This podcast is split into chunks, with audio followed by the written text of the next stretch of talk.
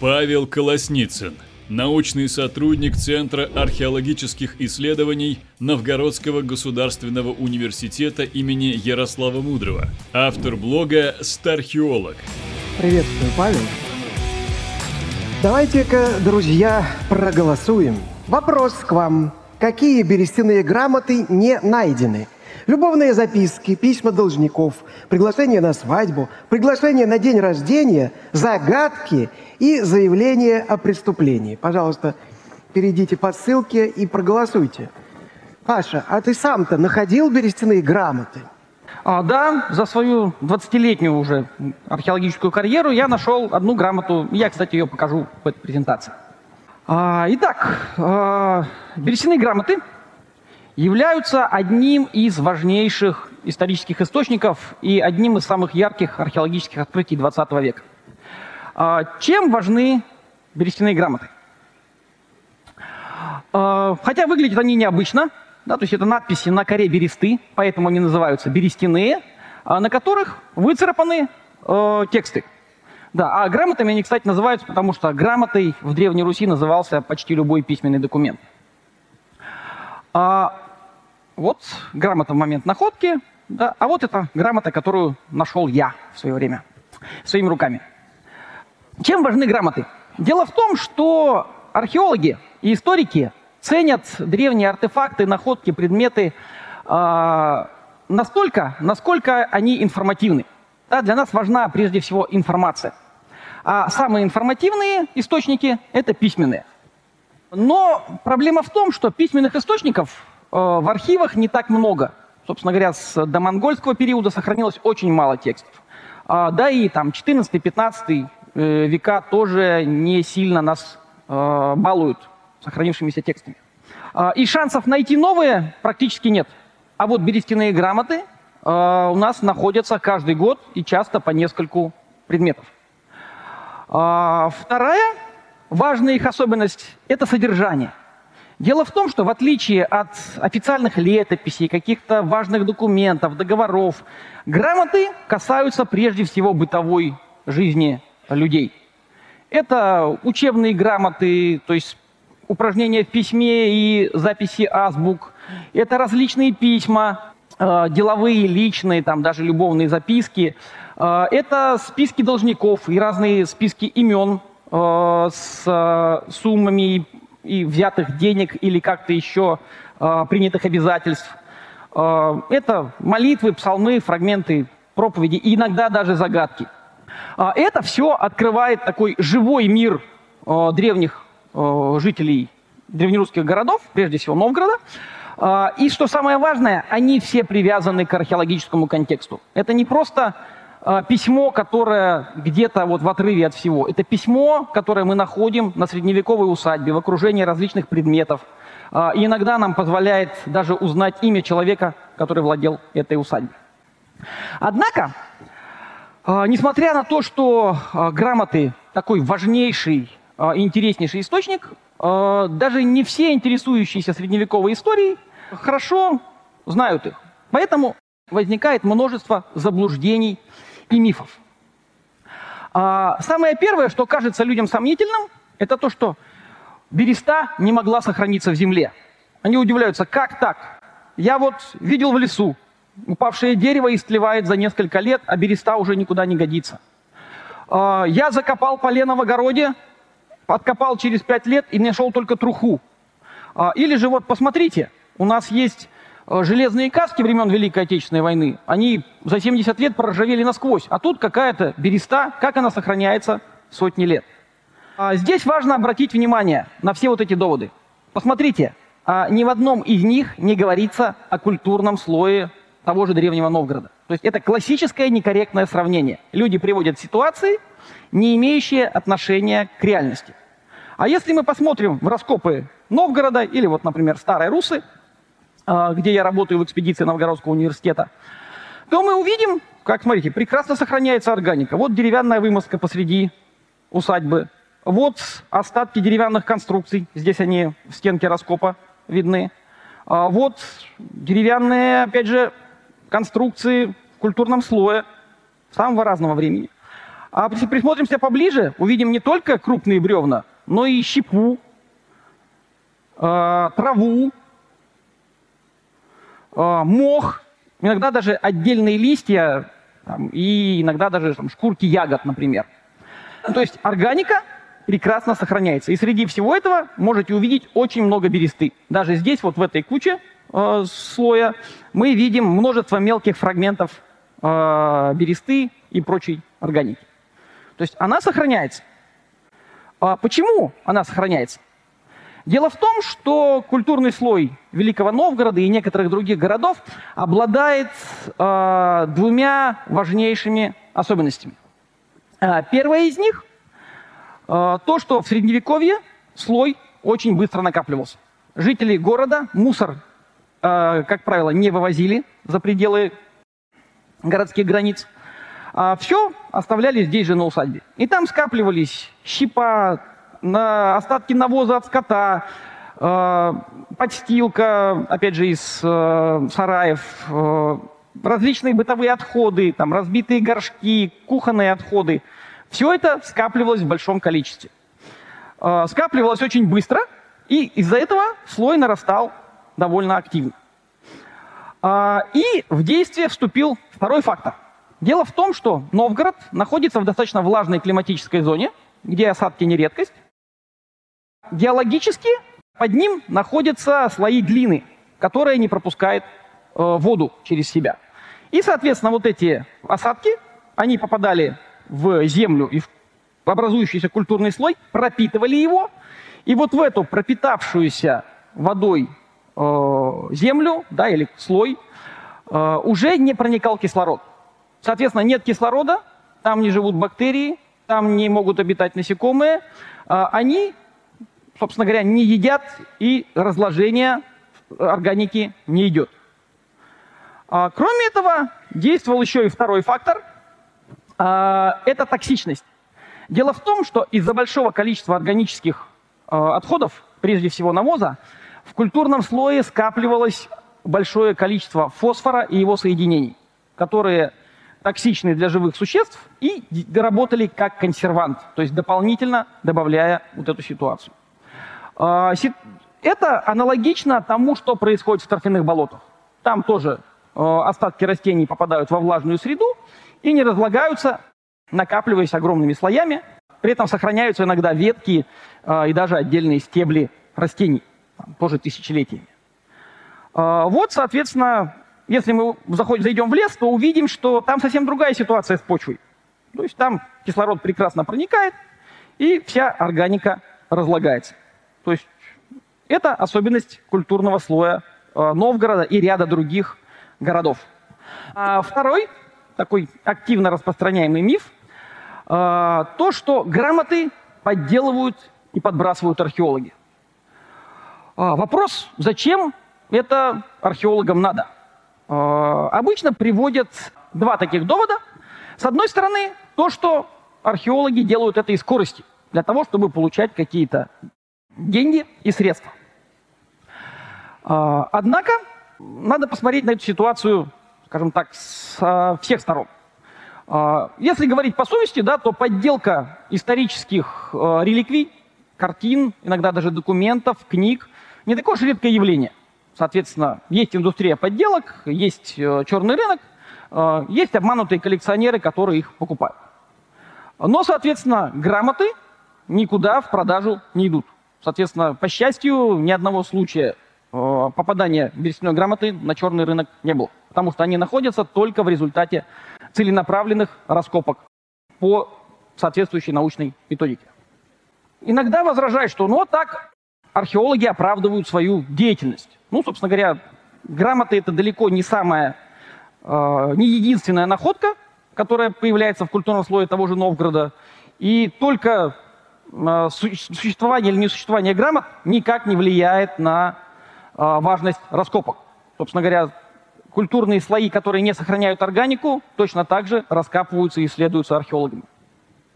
И Э, археологи, скажем так, нашедшие грамоты, ну вот на моей памяти найдено грамот уже множество, э, никто почему-то не разбогател, не получил миллионные э, рекламные контракты соответственно, не получил гонорары и на этом не разбогател. А, второй же довод а, то, что так хотят подтвердить какие-то свои э, идеи или придать значимость своим исследованиям. А, такие ситуации мы тоже знаем. Да, то есть, например, появление той же Вельсовой книги, ряда других подделок. Но особенность этих подделок в том, что, как правило, они не имеют подлинника. Потому что подделать убедительно исторический источник очень сложно. Нужно соблюсти все. Материал, способ изготовления, э, инструменты, чернила. А с учетом современных э, методов анализа это практически нереалистично скрыть. Э, поэтому все вот эти исчезнувшие, как бы скрытые источники, не настоящие, они, как правило, присутствуют только в копиях и списках, которые предъявляют авторы. Ну а самое же главное, это главная проблема любой конспирологической теории. То есть должна существовать огромная разветвленная организация, которая контролирует, собственно говоря, множество археологов. Дело в том, что грамоты найдены в 13 городах на территории уже трех стран. То есть сложно, и, находит их уже в течение 70 лет. То есть что это за организация, которая настолько могущественная и разветвленная, э, эти грамоты пишет, подсовывает в культурный слой. Э, ну и кроме этого, э, важно понимать, что для того, чтобы подделать грамоты, нужно подделать неграмоты. Так как язык меняется, меняются слова, меняются правила написания, меняется даже состав э, используемых азбук. Э, и для этого нужно вначале было придумать всю систему изменения языка, а потом уже в соответствии с ней, причем согласованной со всеми имеющимися у нас сведениями, подделывать грамоты и прятать их в разных городах непонятным образом, за, э, запихивая все это в культурный слой. А, следующий скажем следующее заблуждение, оно связано с другим. То есть здесь люди уже не сомневаются о том, что действительно берестяные грамоты существуют. И уходят в другую крайность. Говорят о том, что э, грамоты доказывают, что у славян уже была древняя письменность, а там, например, Кирилл и Мефодий только воспользовались ей. А тут важно посмотреть на историю появления берестяных грамот. В 863 году Э, согласно легендарным сведениям, азбуку славянскую создают Кирилл и Мефодий.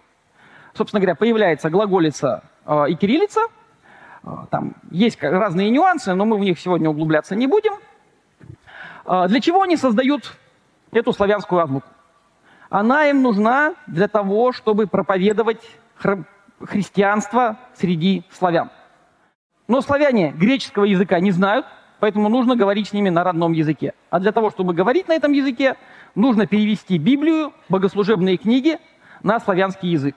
Для этого нужно создать азбуку. И они ее разрабатывают. А, создается она на основе языка южных славян. А, и, собственно говоря, активно распространяется среди э, южных славян на Балканах, проникая иногда в другие регионы. Если мы говорим о Руси, то до событий, опять же, такого легендарного крещения, находки надписей у нас буквально единичные. Да, вот знаменитая надпись из Гнездова. А вот, например, новгородские цилиндры пломбы с надписями, некоторые из которых тоже датируются а, временем ранее а, принятия христианства. Иногда по этому поводу говорят, неужели все славяне были такие отсталые, они не знали грамоты? Вот. Но дело в том, что а, мы подходим к этому с современными мерками. То есть нам сейчас трудно представить мир, в котором не умеют читать и писать. Вокруг нас э, везде надписи. Сейчас практически в зале, наверное, нет предмета, на котором не было бы хоть какой-то надписи. И, соответственно, э, меряем по себе. А член древнего традиционного общества, да, там какой-нибудь крестьянин, э, за всю свою мог, жизнь э, мог не увидеть ни одной буквы. Соответственно, книга там, по сути, была только в церкви, в церкви ее читает священник. Никаких газет, никаких там советов по ведению хозяйства у него не существовало. И эта ситуация была нормальной вплоть до 19 века. Если мы отмотаем на 150 лет назад, то мы обнаружим, что 90% населения России не умеет читать и писать. Да, потому что для них это достаточно бесполезное умение. Все это меняется уже в связи с изменившимися историческими условиями. А, поэтому грамоты, письменность обычно появляется как а, способ а, для государства, фиксации налоговой системы и прочих, либо же как способ фиксации религиозных воззрений, которые должны быть четко зафиксированы в книгах, а потом уже проникать в другие сферы жизни. Так, собственно говоря, очевидно, письменность и проникает на Русь. А, пришедшие на Русь священники-миссионеры принесли с собой и вот такой инструмент для письма. Это деревянная цера с восковым заполнением. А, на нем писали с помощью вот такого а, инструмента, стила, да, или стилуса, можно сказать по-современному. Одним концом острым мы пишем, другим стираем. Получается такая бесконечная записная книжка.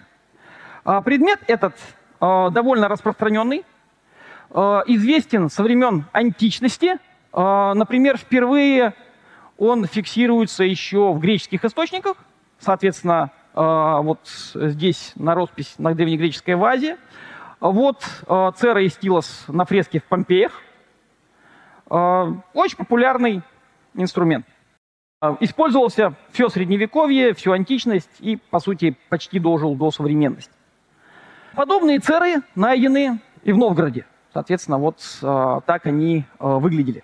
Самая известная из них – это так называемая новгородская псалтырь, по сути, древнейшая книга, э, которая датируется началом XI века. На ней э, тексты нескольких псалмов. Очевидно, священник делал выписки для богослужения. Вот. Но э, у этих предметов тоже были свои минусы. Соответственно, воск ну, может расплавиться при жаре. Зимой на холоде воск замерзает, и по нему что-то сложно написать, и он рас, ну, так, рассыпается, трескается. И однажды кому-то пришла идея взять э, тоже хорошо знакомый материал. Это береста, которая активно использовалась, соответственно, в русских городах, в русских деревнях для изготовления посуды, э, там, каких-то бытовых вещей, там, буквально в хозяйстве, ну, хоть, да хоть для растопки. И, соответственно, она тоже достаточно мягкая, податливая, на ней тем же самым инструментом, тем же самым стилусом можно было писать. Вот, и произошло такое великое изобретение. Чем хороша береста? А, во-первых, это бесплатный материал, потому что использующийся для этого Э, до этого времени. Пергамент – это очень дорогой материал. Да? Цера – тоже вещь, в принципе, которая требует усилий. Надо изготовить, залить воск, который стоит тоже денег. А, опять же, ее жалко куда-то просто так послать или кому-то отдать. А вот береста, она бесплатная. А, и что еще немаловажно, она не боится воды. Если берестяная грамота промокнет в процессе ее доставки, то на текст это никак не повлияет. Потому что, как вы помните, его выдавливали, они писали чернилами. И вот это, наверное, древнейшая, даже не берестяная еще грамота, да, а такой рисунок на бересте с изображением Святой Варвары и Иисуса Христа, датируемый первой третью XI века. А самые же первые грамоты относятся тоже к вполне определенному жанру. А, мне кажется, не случайно именно такие, такие темы в них подняты. А, одна касается а, возвращение долга, где должник долгое время не отдает и угрожают судебным преследованием. А во второй грамоте сообщается о ложном обвинении в воровстве. То есть такие ситуации, которые гораздо лучше передавать текстом, чтобы а, не исказились подробности, да, то есть, а не использовать гонца, который перескажет из слова в слово. Ну а в дальнейшем грамоты э, проникают в быт и, собственно говоря, используются уже во всех сферах, о которых я говорил.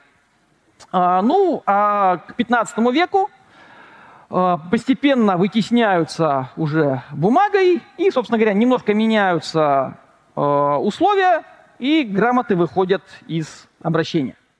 Следующее заблуждение, да, или даже миф, можно сказать, касается датировки грамот. Иногда а, любители альтернативной истории говорят, хорошо, да, действительно, грамоты настоящие, мы с вами в этом спорить не будем. Они в культурном слое, они подлинные. А, и относятся, на, но на самом деле не позднее. Это 16, 17, 18, 19 век. Ну, на это можно возразить, что, во-первых, есть э, лингвистические методы датировки, есть радиоуглеродные, есть дендрохронология. Но эти люди опять же, обычно отрицают все эти методы датировок. Говорят, что они все ложные, и вы делаете ложные выводы. Но давайте посмотрим на это как археологи. А, в археологии есть важнейшее понятие комплекс. То есть вещи изучаются не в отрыве друг от друга, а вот этими самыми комплексами, совокупностями найденных вместе вещей.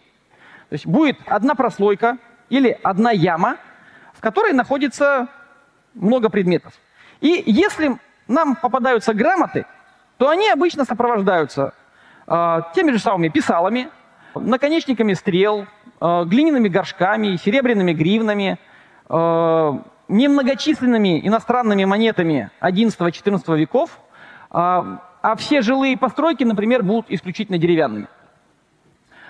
А вот если у нас в слое нет грамот, то, как правило, в комплексе э, нет и писал, зато там будут чернильницы – керамические. Там уже могут быть курительные трубки, если это 18-19 век. Там будут осколки стеклянных бутылок, э, свинцовые пули, монеты 16-19 веков. И, например, появятся кирпичные дома.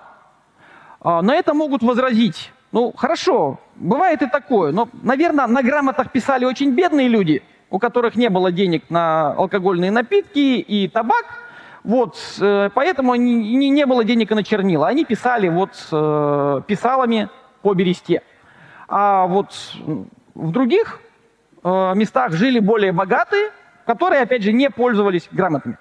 Но главное дело в том, что эти комплексы всегда располагаются в определенной позиции. И комплексы с грамотами всегда будут ниже комплексов, которые не содержат берестяных грамот.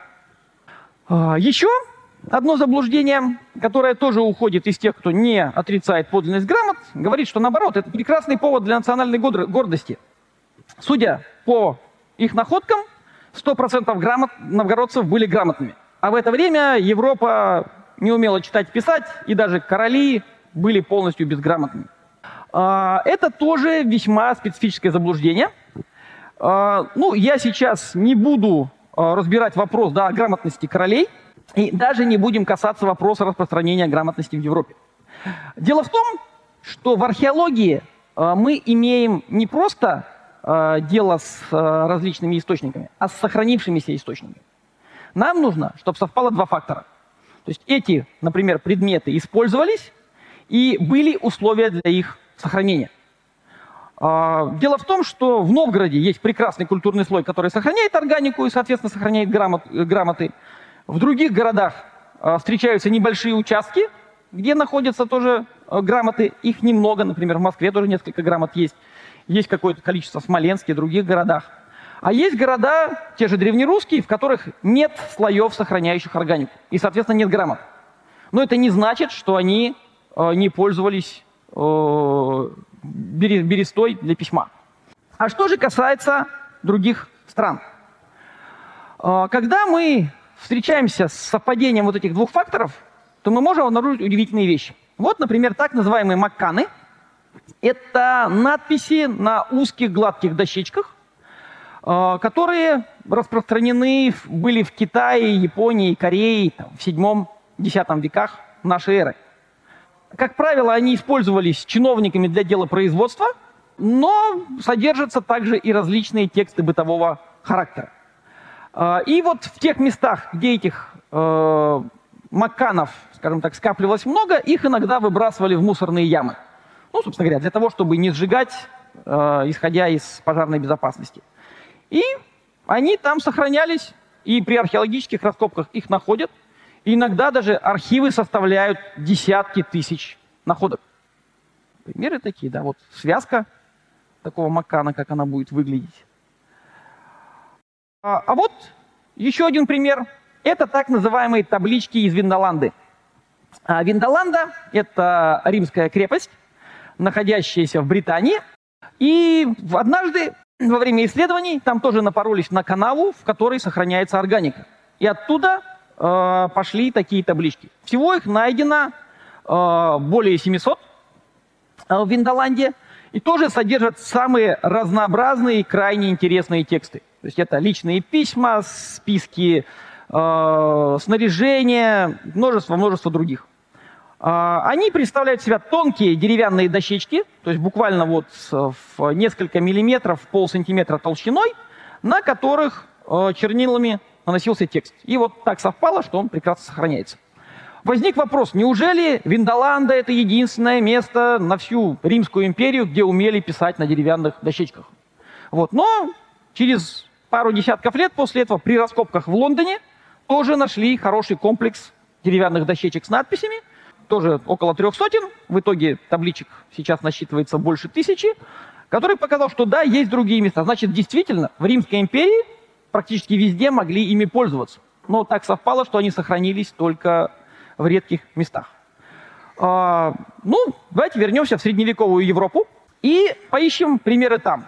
Вот, например, палочки с руническими надписями из Бергена. Берген – это город современной э, Норвегии, э, достаточно крупный средневековый центр торговли, и в портовом квартале при раскопках тоже найдены э, вот эти самые палочки с руническими надписями.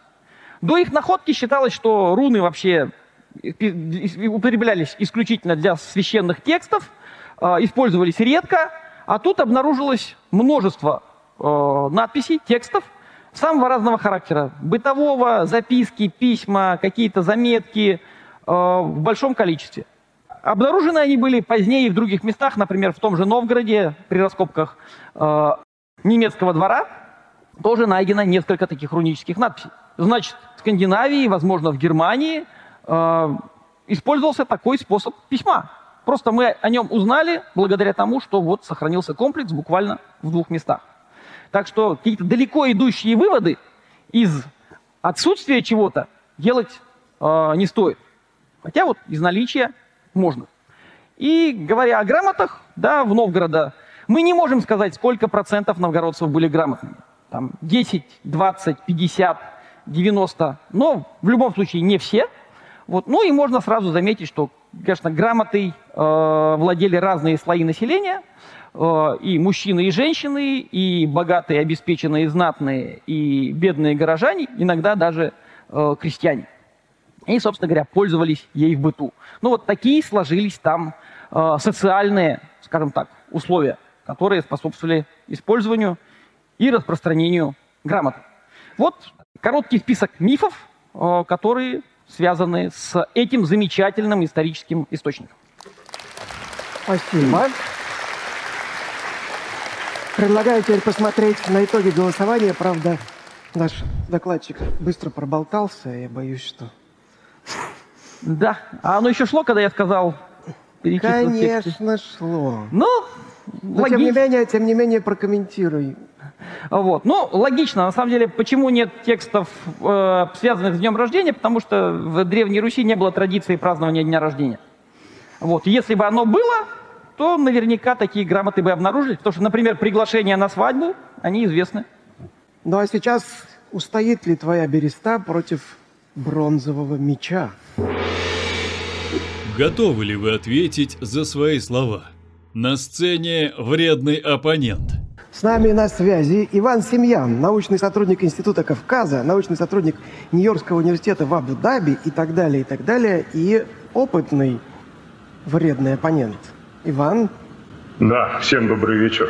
Всем добрый вечер. Десять минут. Павел, добрый вечер. Вы так смело исключаете экономическую уникальность ситуации в Новгороде. Вы говорите о том, что грамоты не сохранялись из-за отсутствия влажных грунтов, но ведь влажные грунты имеются много где.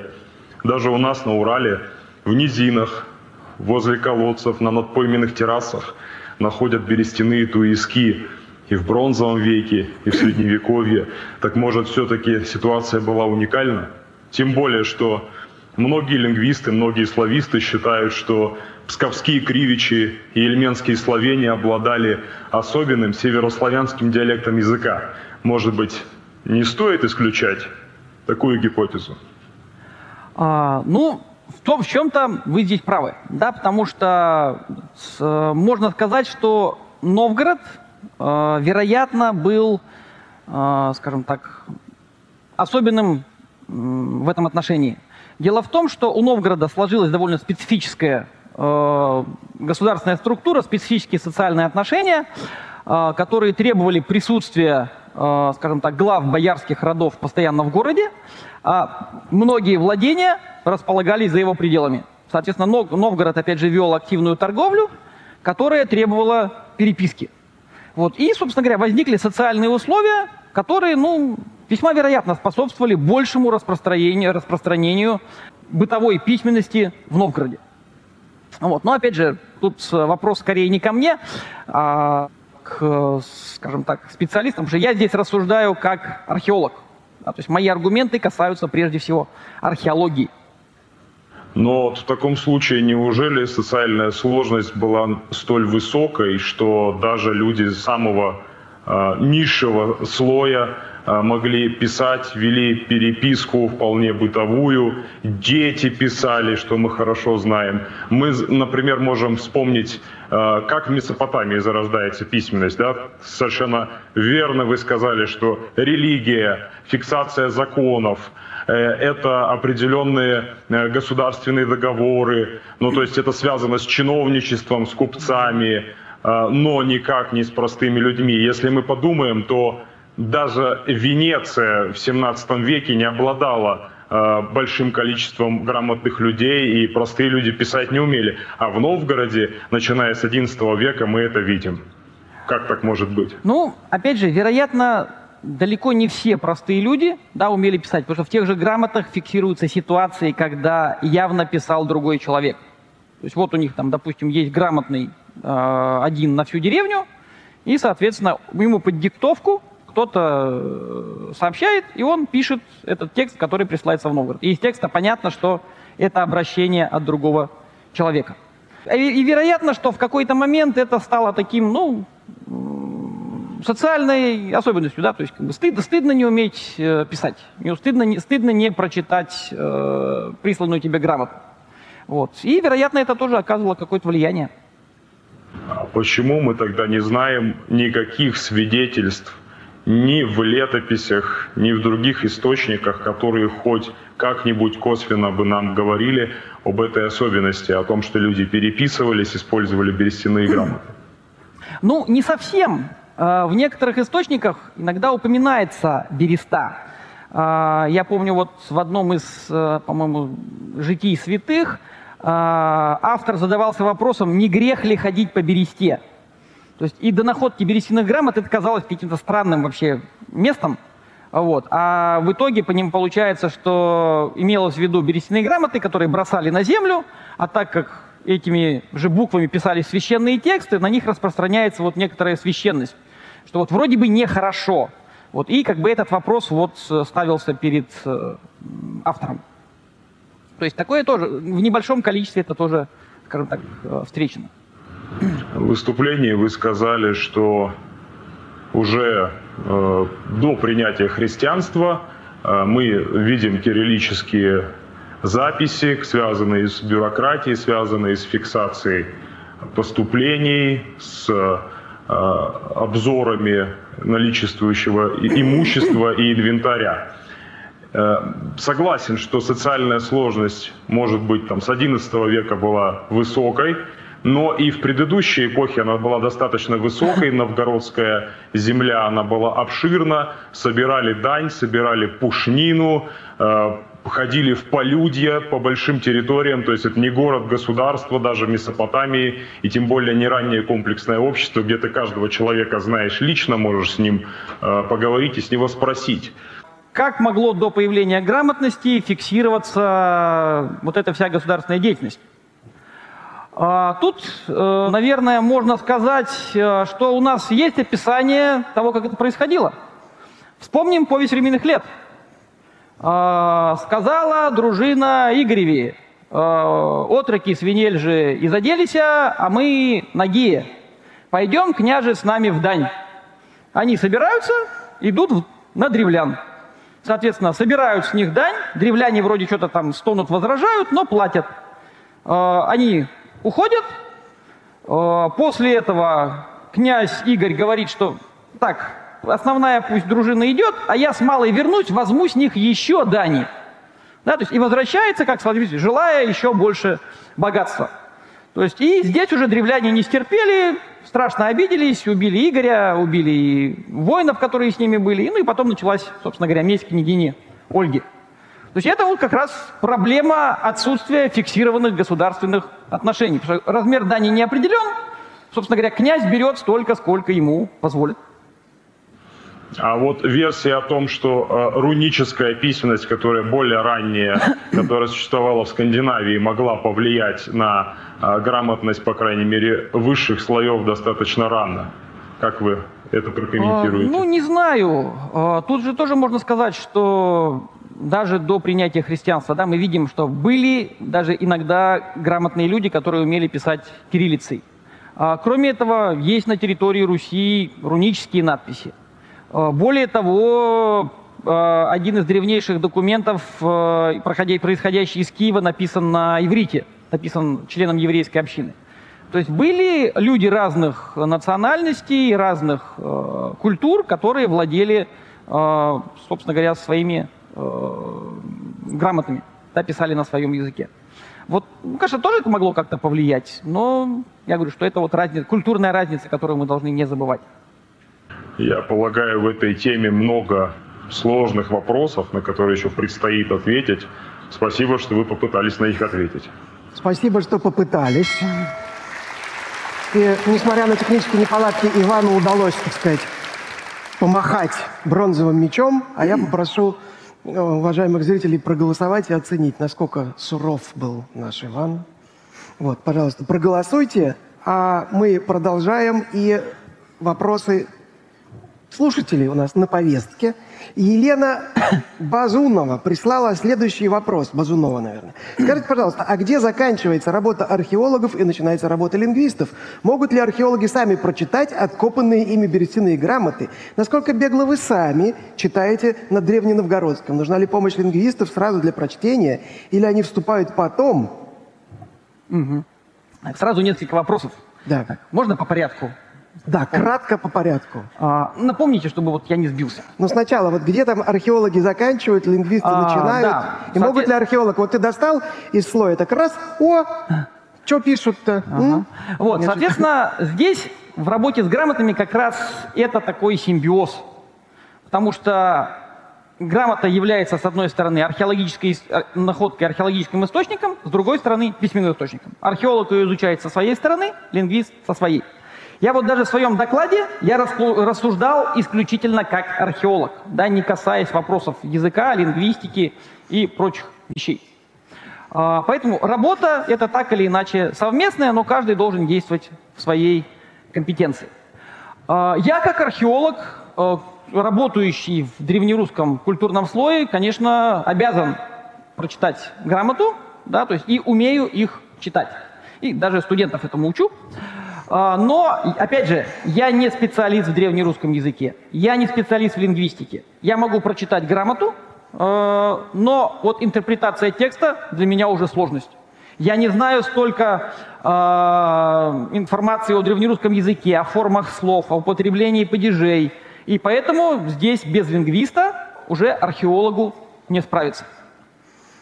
Э, ну, насколько бегло, да, то есть, ну, могу прочитать, да, я, как, как я уже сказал, не вдаваясь в нюансы. То есть буквы разберу все точно, а вот на слова разделить, это уже могут быть сложности.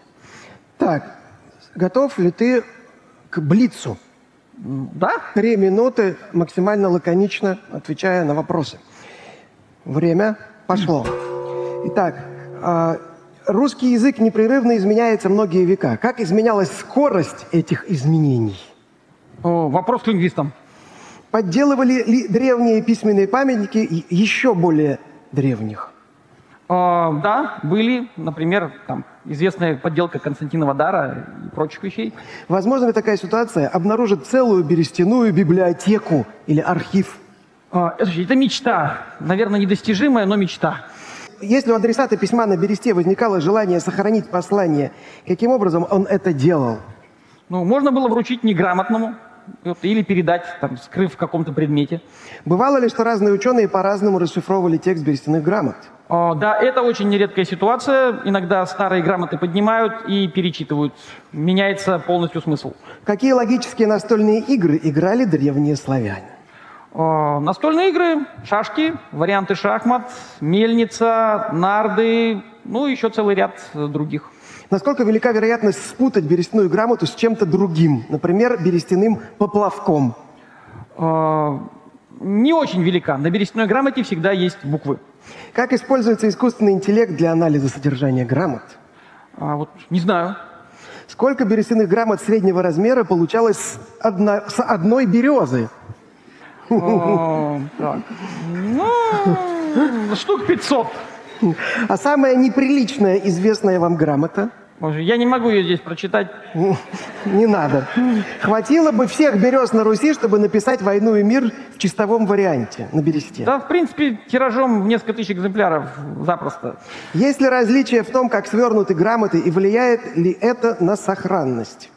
Да не особо. Они все скручиваются примерно в одном положении. а там уже как сложится их судьба в культурном слое. Почему берестяные грамоты появились только с появлением азбуки и не использовались для изображений, для распространения изображений? Ну, как я показал, что первые грамоты, по сути, были... Первая грамота, по сути, изображение. Вот. Но не было потребностей, не было вот этой вот э, культуры рисования. Почему стали широко известны берестяные грамоты именно мальчика Анфима? Были ли найдены грамоты других мальчиков? А, найдены были, да, и другие учебные грамоты, и то в том числе детские, но грамоты мальчика Анфима – это уникальный комплекс из э, большого количества грамот, в которых были еще и рисунки. Помимо надписей на карельском, есть ли грамоты на иностранных языках? А, так, есть немецкий, карельский, церковнославянский. Береста подразумевает березу или использовались другие материалы для грамот? А, Для грамот нет, но были надписи на кости и на дереве. Иногда даже на коже, очень короткие. Так, 16. 16. Спасибо. Сейчас мы переходим к вопросам, собственно, из зала. Давайте дадим микрофон вот сюда, пожалуйста. Вставайте, представляйтесь. Добрый день, Валерия, город Петербург. Вот когда смотришь на грамоты, э, хорошо видно, что как бы, ну там буквы, да, каким образом, чтобы лучше было видно всем остальным, скажем так, гражданским людям, выполняется прорисовка, и за- как затем потом грамоты консервируют. Спасибо. А, ну, вообще, э, грамоты, скажем так, из- из- изготавливают графическое изображение, то есть на котором прорисовывают э, изображенные на ней буквы. А вообще грамота после извлечения обычно отмывается, распаривается в горячей воде, после этого аккуратно распрямляется э, и помещается между двух стекол, как правило, где уже под прессом она сохнет, и после этого вот в таком спрессованном виде между вот этих стекол хранится, для того, чтобы она не сворачивалась обратно, потому что береста всегда стремится свернуться. Вот. И дальше, если грамота в хорошей сохранности, она даже не требует к себе каких-то дополнительных усилий, обработки какими-то э, специальными веществами. Ну а если, конечно, она там обгорела, сильно пострадала в слое, была разорвана на части, то здесь, конечно, приходится склеивать, э, покрывать там консервирующими составами и там какие-то еще реставрационные работы проводить. Вот туда, пожалуйста, дайте микрофон. Пожалуйста. Здравствуйте, меня зовут Наталья. У меня вопрос от Никиты. Сообщество ученых, которые исследуют конкретные локации, например, Новгород, наверное, не такое большое и международное, как, например, те, кто исследует пирамиды. Так вот, как именно борются с фальсификациями и какие есть инструменты, чтобы понять, что в работе есть что-то недостоверное? А, ну, во- Спасибо. Ага. Да, ну, во-первых, в принципе, э, изучением грамот занимаются не только там российские исследователи, в том числе и иностранные. А так, э, борьба с такими заблуждениями, с неправильным там, прочтением грамот, это всегда междисциплинарные исследования, привлечение специалистов из других а, а, сфер науки. Так, пожалуйста, давайте дадим слово балкону. Прошу, представляйтесь. Добрый день, Глеб, Москва. Спасибо за лекцию. Э, Вопрос такого рода. Из-за огромного массива берестяных э, грамот в Новгороде мы можем примерно оценить. А э, если брать другие города, Суздаль, Киев и прочее, э, насколько сильно мы можем оценить степень грамотности населения в этих городах? И насколько сильно возможна разница между разными городами в зависимости от специализации города по торговому промышленности? А, Это довольно сложно сравнить грамотность в разных городах, да, потому что вот у нас нет единого критерия. Вот. Но можно оценивать по косвенным, например, по наличию тех же самых э, стилусов писал в культурном слое этих городов, по надписям граффити на стенах церквей, вот, по которым иногда тоже понимается, что хоть здесь у нас грамот не найдено, но люди читать, писать здесь умели. Когда говорят о берестяных грамотах, спрашивает Вячеслав Антонов из Петербурга, у рядового зрителя всегда возникает образ только Древней Руси. Как насчет аналогичных письменных источников на основе коры дерева за пределами Руси? Ну, в принципе, ты в докладе уже на эту тему говорил. Вот, ну, в принципе, кора дерева использовалась, например, в позднее время, э, на ней, но на ней написали уже чернилами. Соответственно, известные, по-моему, старообрядческие тексты, известные э, тексты золотоордынского времени. То есть, ну, там писали чернилами, это была немножко другая традиция, это был просто заменитель бумаги. Так, давайте дадим микрофон вот туда, в задние ряды справа, пожалуйста. Здравствуйте, Анатолий Санкт-Петербург.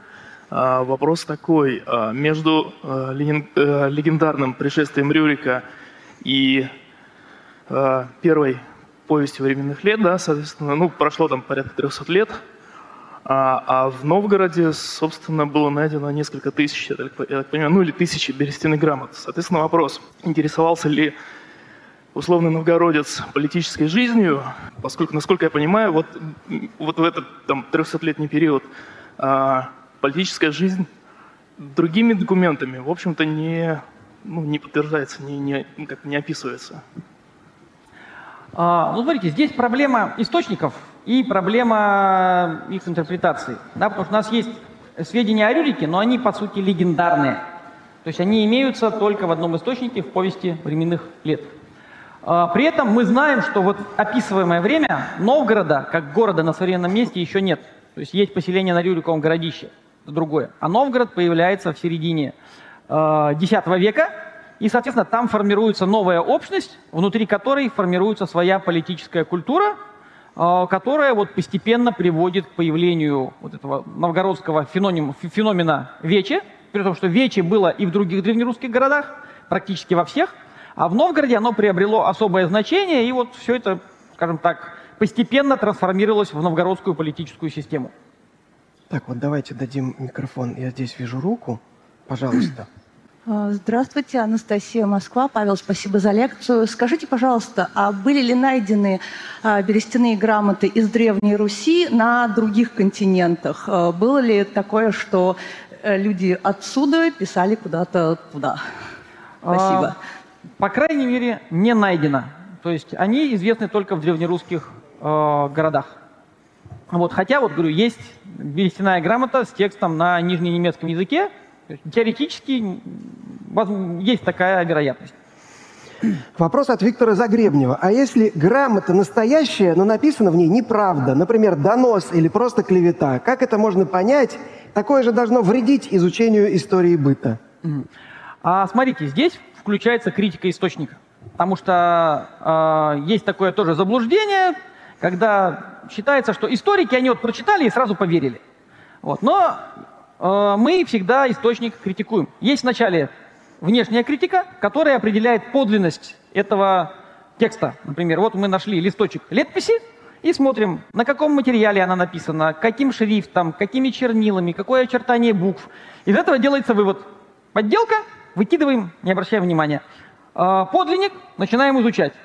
Но теперь занимаемся внутренней критикой. Нужно понять, кто это написал, в каких условиях, что он хотел этим добиться. А, Если описывают какие-то события, был ли он свидетелем или пересказывает с других слов. И вот, задав все эти вопросы, мы можем получить а, уже информацию о прошлом. Вот, поэтому на слово никому не верят, даже в прошлом. Так, сейчас у нас балкон. Давайте дадим микрофон. Вот там мигающий огонек. Здравствуйте. Вопрос такой. Находили ли грамоты с какими-то поздравлениями? Вот прям про поздравления а, не особо помню. По-моему, что-то было свадьбе, связанное со свадьбой, где вот обсуждалось, обсуждались события, что вот как хорошо, что она там случилась. А, вот, вот приглашения на празднество были. А про приглашение, честно говоря, не очень хорошо помню. Вот здесь кто-то машет, я не пойму, чем, кепкой или веером, или пакетом. Здравствуйте, спасибо за лекцию. Дарья из Раменского.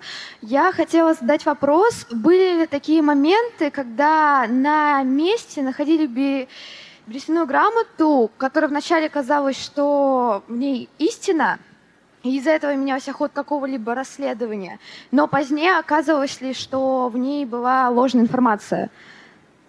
Не совсем понял а, вопрос.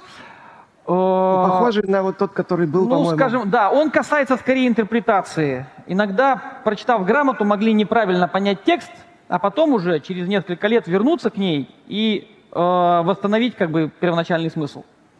Так, вопрос от Ирины э, Мельниковой. Предпринимались ли усилия со стороны тех, кто писал грамоты, к их долговременному хранению? Какие-то картотеки деловой переписки или все, что нашли, только благодаря вот удачным условиям очень природным. А, да, как правило, это случайные находки.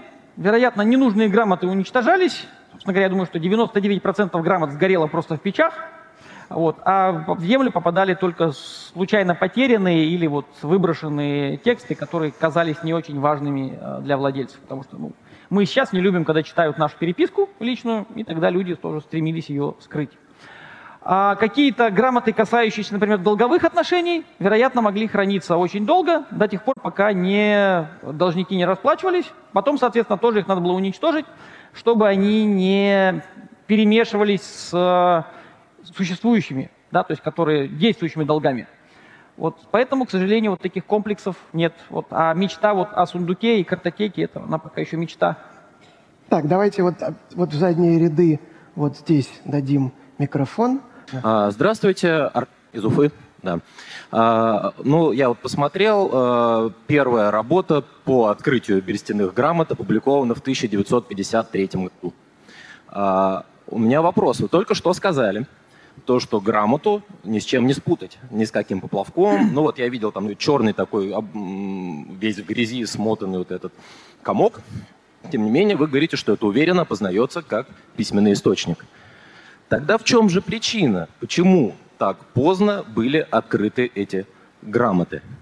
И не означает ли это то, что археологам понадобилось некоторое время, чтобы научиться их подделывать? Или распознавать?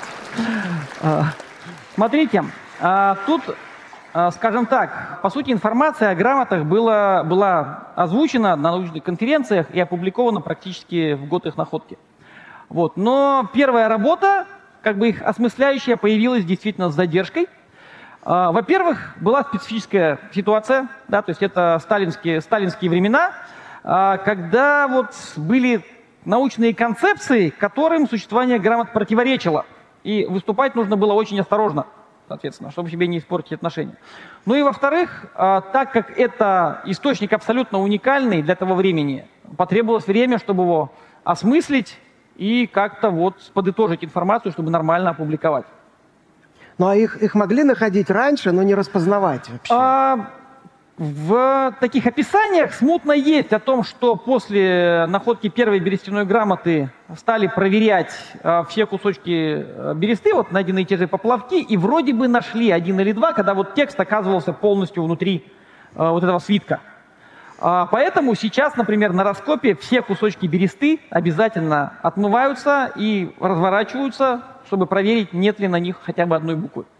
Я просто вот помню историю про виллу папирусов в Геркулануме, но это, правда, 18 век, но там первое время эти папирусы просто на растопку пускали. Ну, Когда их да. там вытаскивали, статуи бронзовые круто, а тут какие-то черневшие вот да, эти Да, да, да, ну, а, это...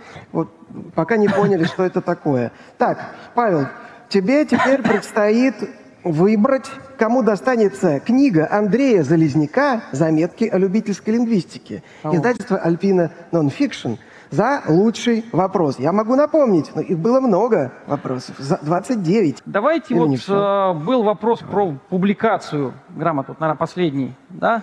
Про то, что Да, вот почему, они были так так поздно поздно опубликованы, да. учились подделывать археологи, да? Отлично. Значит, вопрос задан, если не ошибаюсь, э, нашим гостям из Уфы, которому достается книга Андрея Залезняка. Замечательно. Э, Сейчас мы посмотрим на результаты оценки Ивана Семьяна в качестве вредного оппонента.